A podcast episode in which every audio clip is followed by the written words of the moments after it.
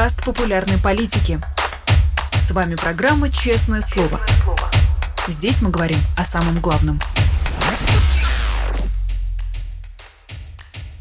17 часов московское время. Всем здравствуйте. Вы смотрите YouTube-канал «Популярная политика», программу «Честное слово». Меня зовут Нина Арсибашвили. Рада начинать эту неделю вместе с вами. Не забудьте, пожалуйста, подписаться и поставить лайк, чтобы позвать как можно больше людей на наш прямой эфир. И я очень рада приветствовать э, с нами на связи политолога и профессора Свободного университета в Риге Дмитрия Орешкина. Дмитрий Борисович, здравствуйте. Здравствуйте, Нина. Здравствуйте все.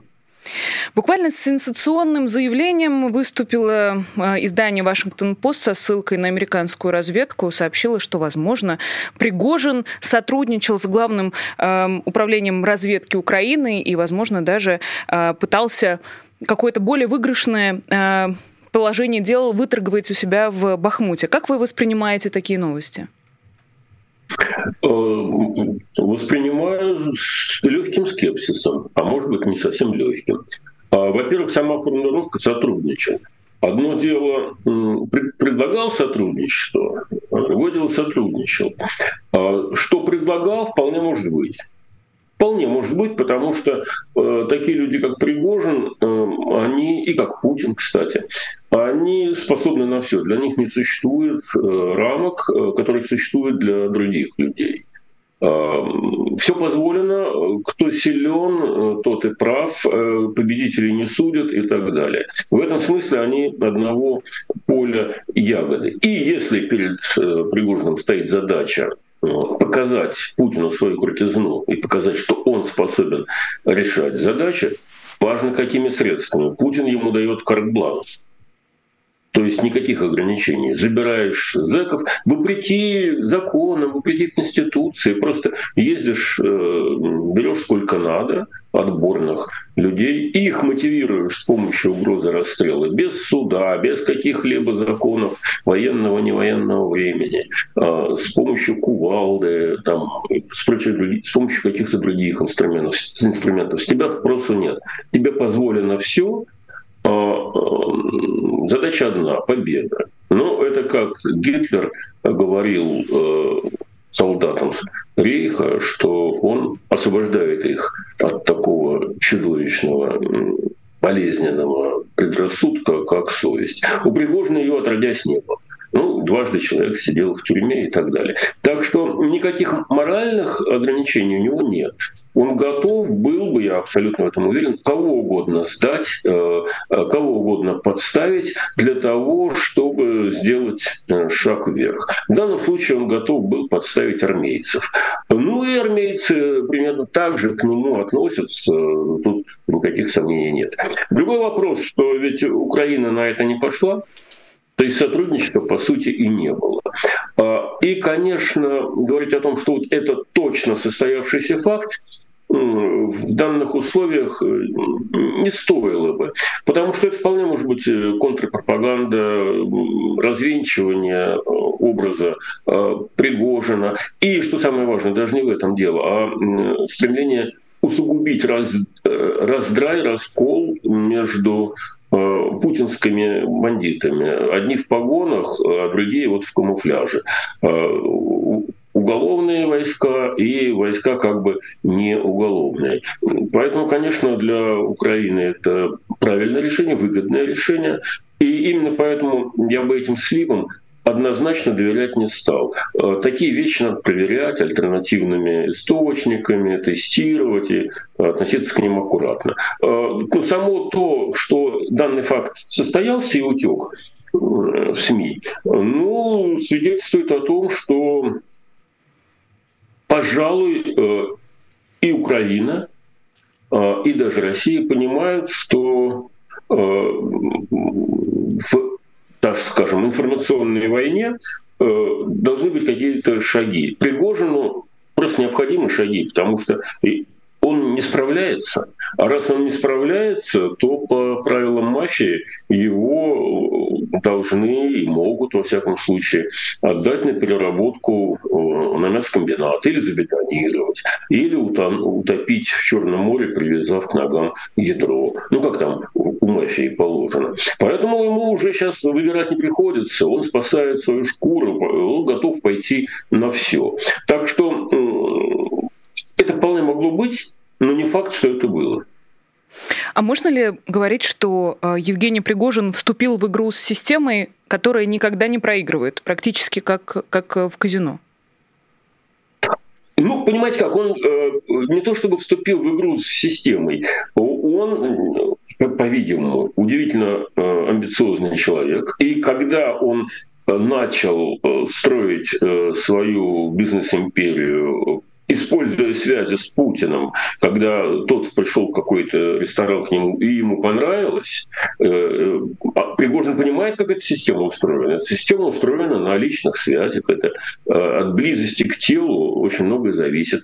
А он, ну, в некотором смысле, он укрепляет эту систему. Он укрепляет систему путинизма, используя, так, скажем так, механизм коррупционной скупки лояльности. То есть э, ты нравишься Путину, а Путин тебе в виде такого поддерживающего, укрепляющего фактора разрешает воровать, не платить налоги, э, получать выгодные заказы на кормление Росгвардии и там, отмывать на них э, деньги. А Пригожин знает правила этой системы, соответственно, он там кому надо с этих заказов больших крупных э, дает откат.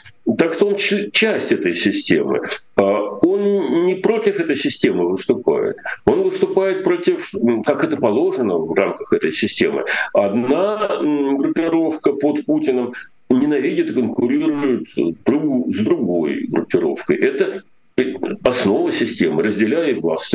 Все друг на друга должны стучать, э, и на этом система стоит, на этом, на этом вертикаль держится. Э, я думаю, что потому Путин и запустил э, Пригожина на фронт, чтобы создать альтернативу армейским.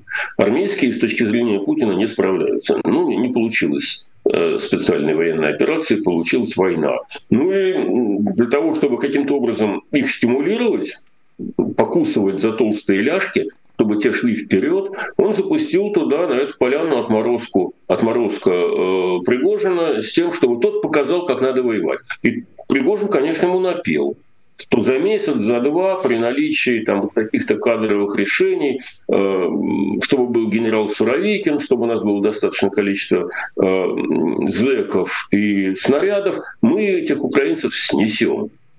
Он обещал это снести в сентябре, потом он обещал это снести к 31 мая, потом, судя по тому, что мы имеем, обещал это обеспечить к 9 мая, а не получается. А ему надо представить победу. Кстати говоря, поэтому вполне может быть, что он готов был разменять все, что угодно, в том числе армейские позиции, которые для него были ненавидимыми конкурентами, э, для того, чтобы в рамках этой системы поднять свой персональный, политический, э, личный перед Путиным э, статус. Так что это не враг системы, это элемент системы. Просто мы видим нутро этой системы благодаря Пригожину. Система называется мафия.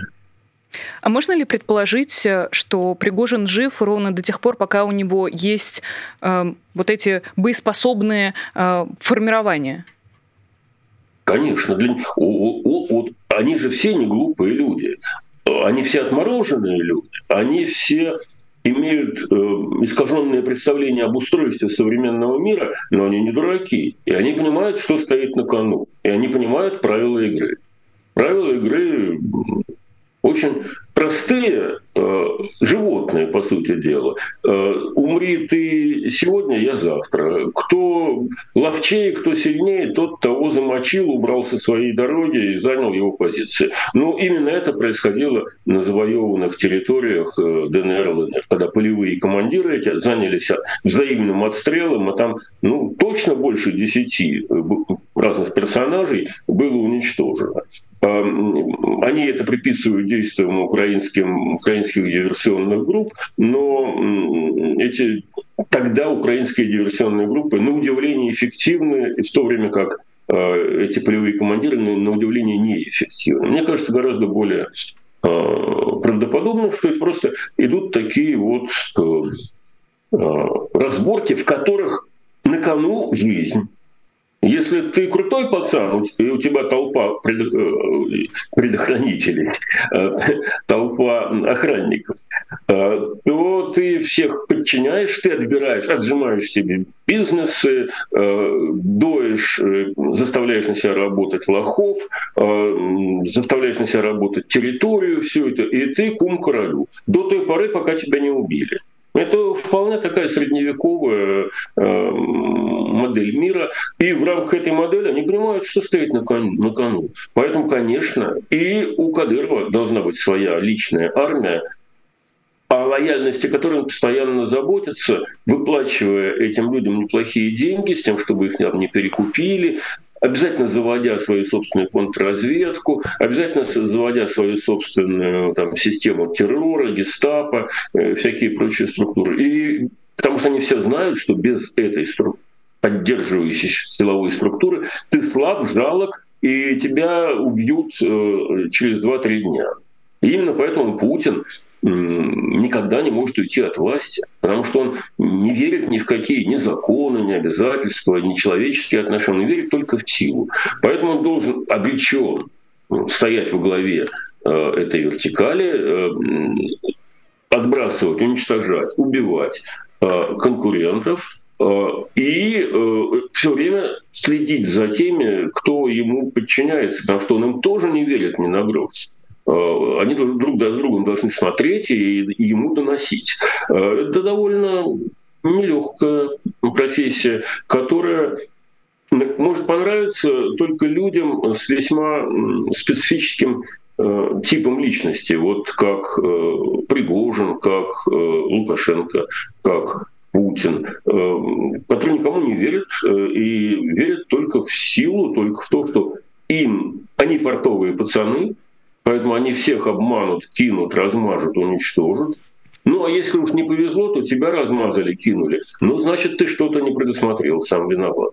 Никакие правила человеческие, никакие там пацанские понятия, да, есть, но ни в коей мере не конституция, там, законы, еще что-то. Только, только опора на силу и, ну, вот как Толя Быков. Примерно так, так из этого теста слеплены люди. Про бессменных лидеров еще обязательно поговорим в контексте первого тура президентских выборов в Турции, но чуть попозже. Последний вопрос про Пригожина, если позволите. Значит ли то, что Пригожину не разрешают оставить позиции в Бахмуте, что началась операция по его уничтожению, устранению?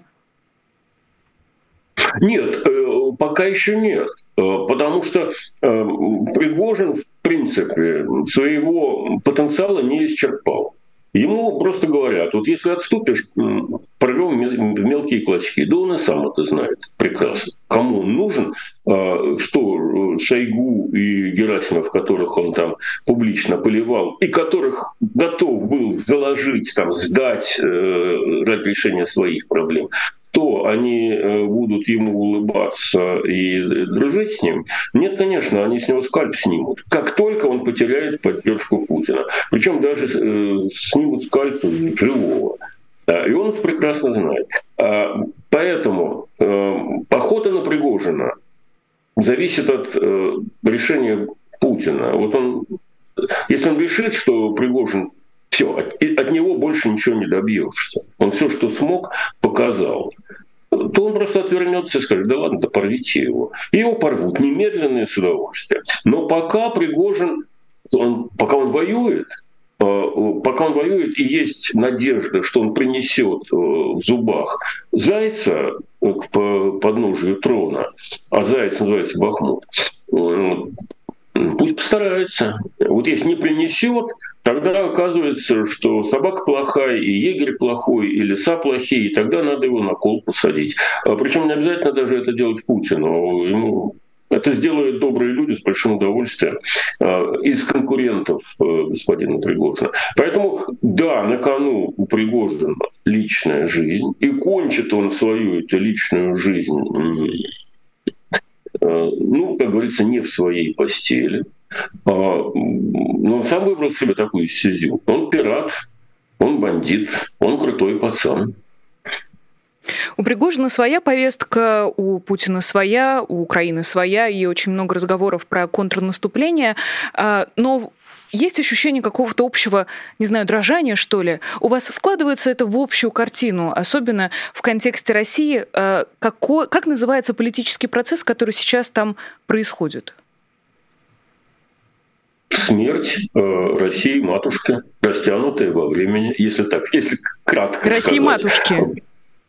Ну да, в общем, все лучшее, что у России было, у нее много было хорошего, оно все унижено, растоптано и уничтожено, а все отвратительное, что в России было, а в России есть достаточно много отвратительного, и мы сейчас все это видим, все это всплыло, цветет и пахнет, э, и, э, конечно, это просто так не проходит.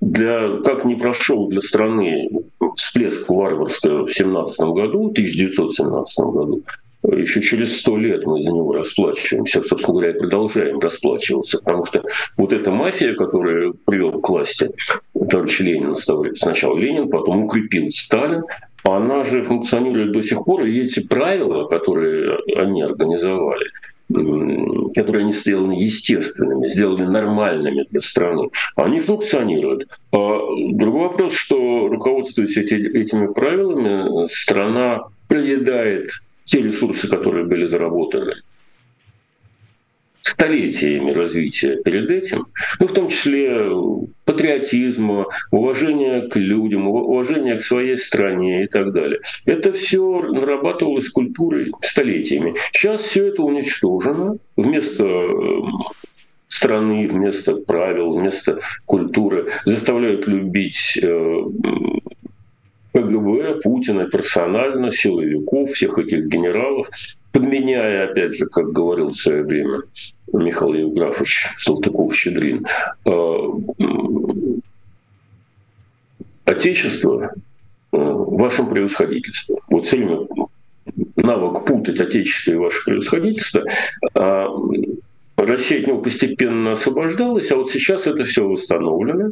Ну и, соответственно, то, что мы наблюдаем, это проявление э, чудовищной деградации политического класса. Э, будь политический класс поумнее, он бы не позволил Путину стать таким полновластным начальником. А будь сам Путин поумнее и профессиональнее, ну, я не могу обвинить его в том, что он не ум, а, но он э, утратил адекватность, он утратил способность реально оценивать ситуацию поверил в свою чуйку, так же, как и Пригожин поверил в то, что он фартовый пацан, и если он на кого-то напрыгнет, то он победит. Вот главное не, не испугаться и напрыгнуть. И вот Путин напрыгивал, напрыгивал, а сейчас напрыгнул э, на тот объект, который ему не по плечу. Его гопническая натура просчиталась. Э, Украину одну он бы затоптал, но он напрыгнул на весь цивилизованный мир. И вот он со своей этой мафиозной логикой, со своими этими мафиозными пацанами, с растопыренными пальцами э, полез на более развитый, более сдержанный, более вежливый, более культурный, э, цивилизационный э, строй. И поэтому он обречен на поражение. А как это протекает, э, в каком виде, как они будут друг с другом разбираться, э, или где и как они будут проигрывать э, украинским войскам, или когда и как рухнет экономика, или когда и как закончится демография, потому что все эти процессы идут под горку. Экономические, демографические, культурные, естественно, и военные тоже Тут нечего ждать, и финансовые. Ну, в общем, куда ни плюнь, везде клин. Эм, так что это такая тяжелая форма ментальной чумы, от которой в нормальных государствах есть э, иммунитет или, я не знаю, или способы лечения. А вот у, нашей страны, по-видимому, нет, э, э, потому что вот эти, эта мифология о великом Э, сталинском прошлом, она так и осталось в голове и начальников, э, и э, их подчиненных. Они действительно верят, что э, Сталинский Советский Союз был велик, могучий и так далее. Хотя это просто это сказка, которую они же сами для того, чтобы удержать себя у власти, сочинили. Потом сами же в нее поверили. А теперь они удивляются, почему не получается. У Сталина тоже не получалось. У Сталина были богатейшая страна, которая кормила весь мир, была без хлеба умирал от голода. А, Сталин потерял 10 раз больше на германской войне, чем государь-император. Она просто об этом как-то не говорили. А, Сталин допустил германские войска до Москвы, до Ленинграда, чего в царские времена и, и представить было невозможно. Но в нашем голове, в социальной голове, коммуникативной памяти заложено, что Сталин свою войну выиграл, а царь проиграл. Царь не проиграл. Но мы так думаем, что он проиграл. Потому что мы жертвы этой вот идеологии. Так что, отвечая на ваш вопрос, мы получаем то, э, что, в общем, история матушка, уже теперь не про Россию, а про историю мы говорим, э, дает тем, кто не выучил урок наказывает. И наказывает очень болезненно. И вот то, то что Путина понесло, он решил напрыгнуть на эту дряхлую старушку Европу, которая трусливая, э, зависящая от нефти и газа. Вообще, подходи, растопырь пальцы, сопли пузырем раздуй, она сразу испугается, обделается и отдаст сумочку тебе. Вот логика была такая. А старушка оказалась не такой простой и вообще не оказалась не старушкой. Э, и это было большое разочарование для Путина. Он привык так вот э, шаромыжничать, так, э, у слабых отбирать что-нибудь. И считал, что Европа такая. А оказывается, нет, там не только ну, немножко не то, что про них думал товарищ Путин. Он сам себе напридумывал сказку, а себя считал крутым пацаном, опираясь на опыт блистательный опыт с его точки зрения КГБ, Штирлица э, и советскую мифологию. А просчитался. Есть ощущение, что мы сейчас э, тоже находимся внутри очередного исторического урока, который нам ли или уже будущим поколениям нужно будет обязательно выучить. А как не повторить ошибку э, советского прошлого? Как не наступить на те же грабли через 10-50 лет, если будет кому еще на эти грабли наступать? Ну вот эта проблема самая важная. Ну, кому, кому не повторять эту ошибку? И, и, и что будет на этом пространстве площадью 17 миллионов квадратных километров? А, мы как так традиционно говорим, а какое будущее у России?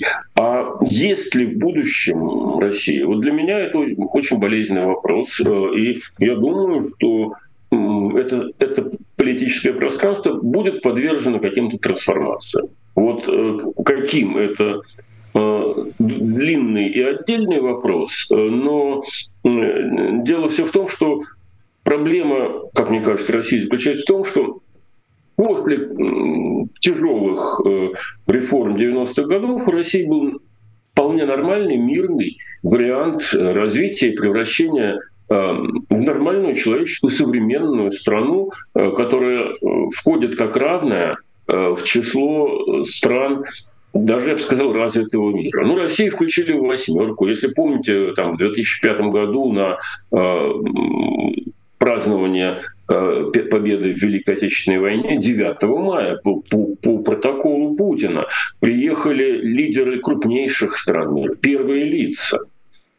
То есть э, экономика росла на 7%, э, в России за 10 лет, о чем сейчас никто не вспоминает, э, сами собой Сами собой, без воплей и без рассказов, прошло несколько технологических революций. Я имею в виду компьютеризация, телефонизация, автомобилизация, интернетизация и даже революция жилищного строительства. Это воспринималось как само собой. Ведь мы этого достойны, примерно так. Хотя в Советском Союзе не было. Были очереди на телефон по 10 лет. А, никакого, конечно, интернета было невозможно себе представить, потому что КГБ все контролировало. Персональных компьютеров тоже. Это все принесло принесла свободная рыночная конкурентная среда, конвертируемая валюта и все те самые революции. Страна стала действительно подниматься с колен. Но при этом э, выгодоприобретатели этого процесса были другие люди. А вот путинские силовики, чекисты, там, идеологи и все прочие, они не считали себя выгодоприобретателями. Они решили вот эту систему все, теперь очистилось, экономика работает, нефть зарабатываем, поднимаем, нефть растет в цене. Самое время, после того, как там всякого рода Ходорковские или э, Олег Первый почистили нефтяную отрасль, да, внесли в нее новые технологии, современные, э, убрали неэффективные там слой менеджмента. Вот самое время теперь это все забрать э, и взять себе такая вполне бандитская логика. И они вернули эту вот самую советскую сословность э, под аплодисменты трудящихся. Вот э, кто-то ведь говорит, кто поумнее был, они сразу говорили, что добром не кончится. А у нас понемножку отбирали э, права на выборы, права на свободную прессу. С этого начали права на федерализм, отбирали Конституцию, которую никто вообще уже давно всерьез не воспринимает. А, отбирали независимый э, парламент э, и независимый суд. А, а мы все так похохатывали, да, в общем-то, ерунда, ведь раньше у нас такого не было, и жили ничего, жили очень плохо. Советские жили. Но нам рассказывали, что наоборот, мы-то жили ого-го, а вот сейчас поднимемся с колена, будем жить еще лучше. И э, люди с удовольствием эти помои глотали хлебали. А окончилось это тем, что нет никакого механизма, нет никаких инструментов, с помощью которого человека, заведомо утратившего адекватность, но очевидно утратившего адекватность, который ведет к гибели всю эту систему, уже нечем остановить. Все эти Пригожины и Евгении, и Иосифы э, друг другу говорят, что да, ребята, полный кирдык, но они члены этой системы и тот, и Евгений, и Иосиф. Иосиф бабки с помощью ее зарабатывает, а Евгений тоже зарабатывает бабки, плюс еще политический статус. И при этом они думают, что Путин ну да, дедушка, который не совсем в форме, но что-то сделать они не могут, бояться, и, в общем-то, у них даже нет для этого никаких рычагов. Все рычаги предварительно, предусмотрительно э, уничтожены. Так вот, для того, чтобы не повторялось это все, нужно прежде всего менять школьную программу. Потому что в школе рассказывают, что Советский Союз Гитлера победил. Это отчасти правда, но только отчасти. А что Советскому Союзу и кто Советскому Союзу помогал, об этом не говорят. Не говорят и то, что Россия всегда проигрывала войну, когда сталкивалась с развитым Западом. Что Крымскую войну в 1955 году, что Иван Васильевич Грозный проигрывал э, э, Речи Посполитой э, войну в, шест, э, в 16 веке, э, что столкнувшись э, с более развитым э, миром, Советский Союз проиграл. Ну и сейчас Путин тоже проиграет. Это, ну, мы, мы этого не знали и знать не хотели. Мне кажется, мне кажется, это может быть ошибочная точка зрения, но она моя. Она заключается в том, что у нас искаженная картинка мира. Изначально мы с ней выросли. Э, мы видим мир не таким, какой он есть. И поэтому пытаясь что-то с этим миром сделать, э, вступаем в противоречие с объективными законами этого исторического развития. То есть какие-то люди действительно до сих пор верят, что там социализм был, э, что капитализм обречен, э, ну и все остальное. Про то, что классовая борьба, там, есть механизм развития. Все это абсолютно выглядит дико на фоне э, современного мира, но у людей это в голове живет. И вот эта искаженная картинка, заложенная школьной системой, и сейчас ее пытаются как раз укрепить, вот эту идеологию создать государственную, эти уроки чего-то там необходимого э, в школе. Это все возрождение совка. Напомню, что совок рухнул. Конечно, они-то думают, что он рухнул от того, что его предатели разрушили. А он рухнул от того, что просто не выдержал конкуренцию с развитым миром. Вот и все. И, и сейчас Россия, которая пошла по этому совковому пути во главе с Путиным, тоже рухнет. А, и я думаю, что уже на ее месте будут какие-то отдельные куски территории, каждый из которых будет извлекать э, выводы самостоятельно. Какая-нибудь там условно э, северный, северокавказский халифат, который себя оттяпает какой, какой-либо князек, ну хотя бы пусть это будет Кадыров. А он будет своим путем развиваться, беря за образец Арабские Эмираты, старорусская территория по-своему, другие еще как-то. Ну, в общем, Путин, мне кажется, по любому случаю довел страну до безвыходного положения. А уж как она по каким направлениям будет выбираться, ну, это отдельный длинный разговор, я тут даже и не смею э, задумываться. Во всяком случае, это тема, которую надо обсуждать с, с профессионалами очень долго. А, интересно в таком контексте, каким путем пойдут э, страны, оказавшиеся на этой российской орбите, постсоветской. Э, мы видим сразу в нескольких, по, не, по нескольким направлениям происходят политические какие-то трансформации. Пока природа этих трансформаций не очень понятна. Давайте начнем с Беларуси, чтобы успеть хотя бы немножко про это поговорить. Э, потеряли сначала Лукашенко, с 9 мая никто его не видел, он пропустил свой любимый праздник флага и национального герба, но вот сейчас буквально там 20 минут назад Пул Первого, который э, является телеграм-каналом его пресс-службы, пресс-службы Лукашенко, опубликовал фотографию, потому что уж слишком много стало разговоров о том, что очень Александру Григорьевичу не здоровится. И сразу, конечно же, буквально через запятую поползли разговоры о возможном транзите и о будущем Беларуси э, после Лукашенко. Э, как вам кажется, насколько осмысленно разговаривать сейчас, э, учитывая, что с Владимиром Путиным пока ничего э, подобного не происходит?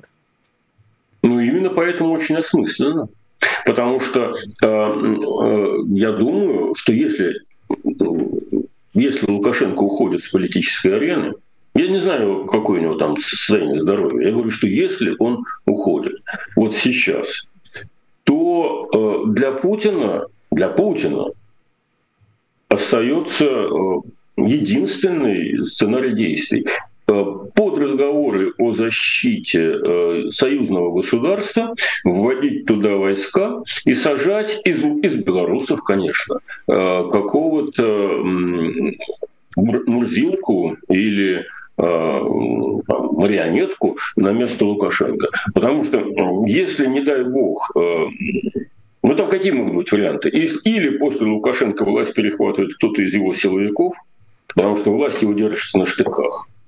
Понятно, что никаких... Э, там есть какая-то дама, которую, в общем, наверное, никто и по фамилии даже не помнит, э, которая по э, белорусской конституции в случае там, утраты жизненных свойств и дееспособности президента, э, должна выполнять его обязанность э, в течение там, какого-то времени, готовить новые президентские выборы и так далее. Во-первых, кто этой даме позволит из э, лукашенковских бандюганов, вот этих вот мафиозных людей. А, или даже если позволит, то у нее за спиной будет стоять вполне понятный эм, генерал или полковник. А, во-вторых, как она или кто-то там удержит эту власть. А, в-третьих, никто не верит, что в Беларуси, вот в Лукашенковской Беларуси возможны честные выборы. Для начала там надо провести иллюстрацию и создать честную новую альтернативную избирательную комиссию. А, в-четвертых, эти люди, которые там могут э, быть альтернативными, они сейчас за рубежом или в тюрьмах, из какой радости их кто-то будет впускать в Беларусь или выпускать из тюрем. А, и что самое главное, в-пятых, если эти люди приходят к власти, то э, Белоруссия становится европейской страной по образцу Латвии, Литвы, э, Польши, Чехии, чего угодно. Это будет очень хорошо для Беларуси, но, но, но катастрофа для Путина. Поэтому он или вводит туда войска, а, защищая от э, как, как он Украину защищает, да, вот э, там чего-то он ее защищает. Э, украинский, а, русских он защищает на территории Украины. Ну вот, э, так он будет вынужден защитить белорусский суверенитет от посягательства Запада. И, конечно, это для него будет гигантская удача, потому что, облажавшись на Украине, он сможет своим вот этим вот людям, которые ожидают подъема с колен, показать, вот опять же, в советской системе ценностей приобретение. Вот, смотрите, я добился присоединения Беларуси. И большая часть населения, имея на плечах параллелепипед в форме телевизора, будет рукоплескать, там, хлопать передними конечностями и радоваться, потому что это напоминает о геополитическую сказку о великом могучем Советском Союзе, а людям нравятся сказки. А, о том, что эта конструкция не жизнеспособна, они э, не очень хотят думать. Им, им хочется величия. Они бедные, они плохо образованные, у них нет впереди перспективы. Зато они с радостью потребляют вот эти вот победоносные сказки. Так что, отвечая на ваш вопрос, если что-то с Лукашенко, то это э, прекрасный шанс э, для Путина с тем, чтобы компенсироваться во всем. Вот тут, и тут крайне интересна позиция Запада, потому что э, что ему-то делать? Вот, вот, допустим, есть госпожа Тихановская. Есть у госпожи Тихановской танковый корпус, чтобы отвечать, э, отвоевывать эту территорию? Нет. А у генералов лукашенковских есть. А если их будет недостаточно, то ему всегда подбросит Путин. Э, слава богу, не так уж много надо. Поэтому ужас-то весь в том, что из этих режимов выбраться крайне трудно. Это мафия. А в мафию в код рубля выход 10 или вообще нет выхода. А на этом она и стоит. Соответственно, и для Беларуси то же самое. Выбраться из этой системы очень трудно, очень долго. Вот Россия 10 лет 90-х выбиралась и почти выбралась, и создала законы, и сформировала, сформировала новые там элиты, еще чего-то. Но оказалось, что выбралась не, не, ненадолго. Оказалось, что ее гораздо легче вернуть назад стоило. Что Владимир Путин и проделал. Ну, а у Беларуси тем более легко. А что касается остальных стран, э, то ведь обратите внимание на четко выраженную асимметрию. Э, европейский флаг, начиная там от трех стран э, Балтии и кончая бывших, бывшими социалистическими странами, я имею в виду там Польшу, Чехию, Словакию. Кстати говоря, Чехословакия разделилась, но мирно – ни Прага не пошла войной на Братиславу, не Братиславу против Праги. А, и далее туда и, Румыния, и, и Венгрия по-своему. Все пошли по своим суверенным э, путям, более или менее успешно, с большей или меньшими ошибками, отклонениями и так далее, но кто как смог. А почти весь восточный сектор и примкнувшая к нему Беларусь, благодаря заслугам Лукашенко, Э, стала восстанавливать понятный, близкий, классический ковый султанат. И это будь то Казахстан, мягкая форма, будь то Туркменистан, жесткая форма, э, будь то Киргизия, переходная форма, но тоже вполне авторитарный э, режим, будь то Азербайджан, который же сформировал наследственную монархию, клан Алиевых, э, более или менее такой продвинутый э, будь то Узбекистан, который там э, оживил традицию Бухарского Эмирата, Каканского ханства и Хивинского ханства. Как-то все это всплыло через десятилетия, и свобода и демократия там дала плоды по вкусу чрезвычайно сильно отличающиеся от плодов, которые свобода и демократия дала э, в странах Балтии, в Грузии. Промежуточные фазы — это все таки наверное, Грузия Армения — но если говорить, опять же, про свободу, то да, Молдова, Румыния и прочие страны социализма рядышком расположены, они все двинулись э, по одному пути, Средняя Центральная Азия двинулась по другому пути, и, э, соответственно, мне кажется, что Россия в перспективе, развалившись на какие-то отдельные куски с большей или меньшей кровью, тоже двинется по разным направлениям. Ну, конечно, Россия очень большая, и в ней есть очень большое такое в основе своей европейское ядро, но есть и очень влиятельные куски такой вот классической авторитарной э, султанской э, политической культуры, которых персонифицирует, например, господин Кадыров. Разве нет? Так и есть. Про выходы из режима у нас буквально несколько минут остается, но очень хочу успеть вас спросить про э, турецкие выборы. Э, как вам кажется, получится ли Турция выйти из э, режима Эрдогана? Э, и как вам представляется, э, в первую очередь, с политологической э, точки зрения процесс, который мы сейчас наблюдаем в Турции? Ну, вы знаете, мне не, я, вопрос вообще принципиально непредсказуем, потому что да, пополам. Вот пополам и пополам. И здесь э, 5 тысяч голосов в ту или другую сторону может развернуть всю ситуацию. Теоретически говоря, э, двухтуровое голосование для авторитарного режима э, опасно, потому что если авторитарий не собрал в первом режиме, Макс, а он в первом туре не собрал э, достаточно голосов для победы, то во втором ему бывает трудно взять э, голоса.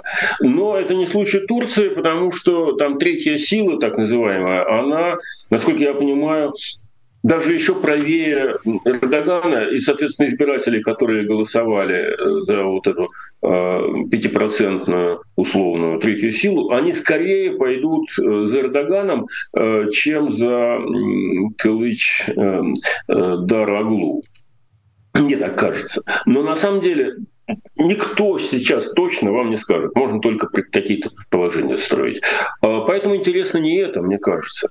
Интересно то, что а, Турция, а, благодаря ее столетнему развитию на путях вестернизации, вот благодаря кемалистам, благодаря вот этому самому многократно осужденному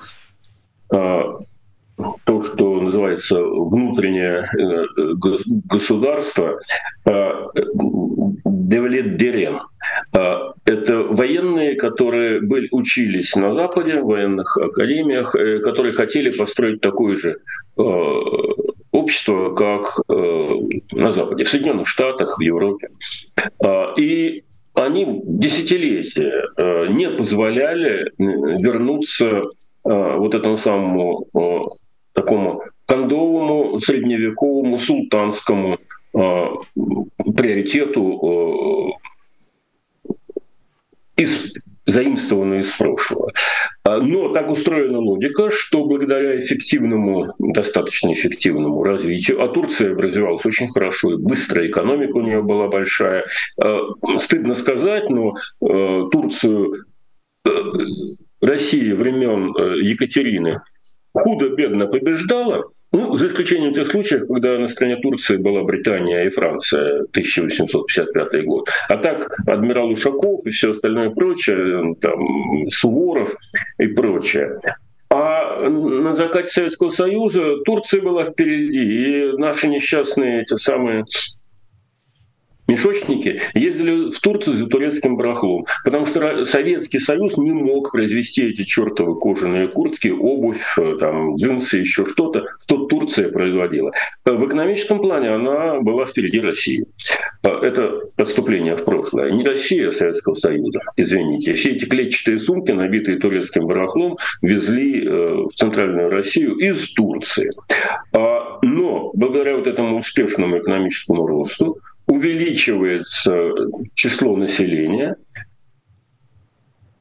и раньше или позже оказывается, что вот это население не очень сильно освоившее европейские приоритеты. Те, кто освоили, те уехали а, в Германию или еще куда-то. А, а вот такая периферийная зона, она росла быстро, размножалась благодаря вот этим успехам экономики, в том числе европеизированной. И она в демократическом смысле начинает перетягивать одеяло на себя.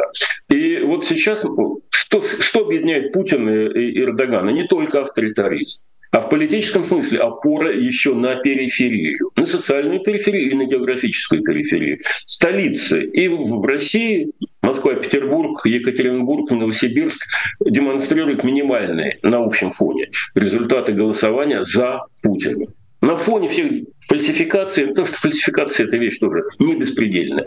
И в Турции, там, Анкара, Стамбул, Измир, они против, э, в большинстве своем голосуют э, в основном против авторитариев. Э, Россия, Турция, примерно такая же штука в Беларуси. Минск против Лукашенко, а периферии, ну так, не то чтобы за, но э, у него меньше способностей протеста. А консерватизм общий, Э, и тоже это все. И Орбан тоже поднимает свою Венгрию с колен, рассказывая про великую Венгрию прошлого. И э, Эрдоган, который охотно использует лайт, легкую форму ислама. И Путин поднимает Россию с колен. Кстати говоря, и в Соединенных Штатах нечто похожее, потому что, да, есть развитые территории, продвинутые, столичные, метрополитенские, так называемые, они голосуют за демократов. А есть периферия, Э, опять же, не целиком и не исключительно, а в большинстве случаев, э, которые внутренняя периферия, которая голосует за Трампа, который опять же говорит «Make America Great Again», возвращается к образцам прошлого. А, вот это вот консерватизм, идиократия, э, замкнутость на лидера, Потому что люди хотят одного понятного пацана, который им близок, антиглобализм, соответственно, борьба с вот этим самым современным миром. И Трамп эту роль неплохо выполняет, и, опять же, и венгерская публика, и консервативные силы в той же самой Европе. А, это все объединяет вот этих людей. И на уровне Турции мы как раз видим, как эти две тенденции схлестнулись города, которым нужно больше свободы, больше демократии, больше конкуренции, больше прав, больше защиты частной собственности, и периферия, социальная, географическая, электоральная, какая угодно, э, которая хочет прежних понятных вещей, которая хочет сильного лидера. Она плохо понимает преимущества там, всякой демократии. Зачем? Нам нравится вот этот человек. Вот он крутой пацан. Неважно, как его зовут. Эрдоган, Жириновский, Путин э, или там, Пригожин. Он сильный лидер, и мы под него подстраиваемся. Э, столица понимает, что это неправильно. Не за лидера надо голосовать, а за систему сохранение там конкуренции, прав, э, конституции и прочее. Но э, столица это одно дело, а периферия другое дело. Так вот, кто в Турции победит, дико интересно, но предсказать совершенно невозможно вот по состоянию на сейчас. Э, конечно, мы даже по ходу голосования мы видели, как, как всегда начинают э, подсчет э, с э, там, где живет меньше народу, и, и глубже в провинции, а труднее всего и дольше посчитать голоса э, в столицах. Поэтому в начале там было 40 на 60 пользу Эрдогана, а в конце значит, э, разрыв сократился до 5%, потому что подключились вот эти метрополитенские столичные территории. Если бы у нас были честные выборы в России, у нас была бы примерно такая же история. Э, за Путина голосовали бы периферические регионы, а Москва, Петербург и прочие, ну, давали бы ему там, по чести говоря, 30% не больше. Ну, плюс еще фальсификат, там что-то надувают, подбрасывают. Так что, ну, в принципе, эта картинка просвечивает даже в таких э, искаженных результатах голосования. Извините, это уже отдельный разговор. Ну, я уверена, мы вернемся еще к этой теме обязательно, как минимум через две недели, когда в Турции состоится второй тур президентских выборов. Посмотрим, э, какой выбор э, сделают турецкие граждане. Спасибо вам огромное. Дмитрий Борисович и Дмитрий Орешкин, политолог и профессор Свободного университета в Риге, был нашим первым гостем на этой неделе, гостем программы «Честное слово». Спасибо вам за этот разговор. Я напомню нашим замечательным слушателям, что можно и нужно поддержать наш эфир, чтобы его увидело как можно больше людей. Спасибо большое Елене Дитрих за а, поддержку через э, суперчат. Спасибо отдельное всем, кто э, чувствует себя на, на премию «Оскар», честно говоря. Столько благодарностей. Ну что поделать. Э, спасибо, что есть кому сказать эту благодарность нашим патронам замечательным, которым, которых вы сейчас увидите в бегущей строке вот буквально внизу вашего экрана. Вот эта строка появилась. Э, в оставшиеся несколько секунд напомню еще раз про лайки. Это никогда не лишнее. Э, ну и напомню, что меня зовут Нина Расибашвили, и увидимся с вами уже завтра, также в программе «Честное слово». С нетерпением жду этой встречи и надеюсь всех вас э, завтра тоже увидеть. Поэтому до скорой встречи, всего доброго и пока. Вы слушали подкаст «Популярные политики». Мы выходим на Apple Podcast, Google Podcast, Spotify и SoundCloud. А еще подписывайтесь на наш канал в YouTube.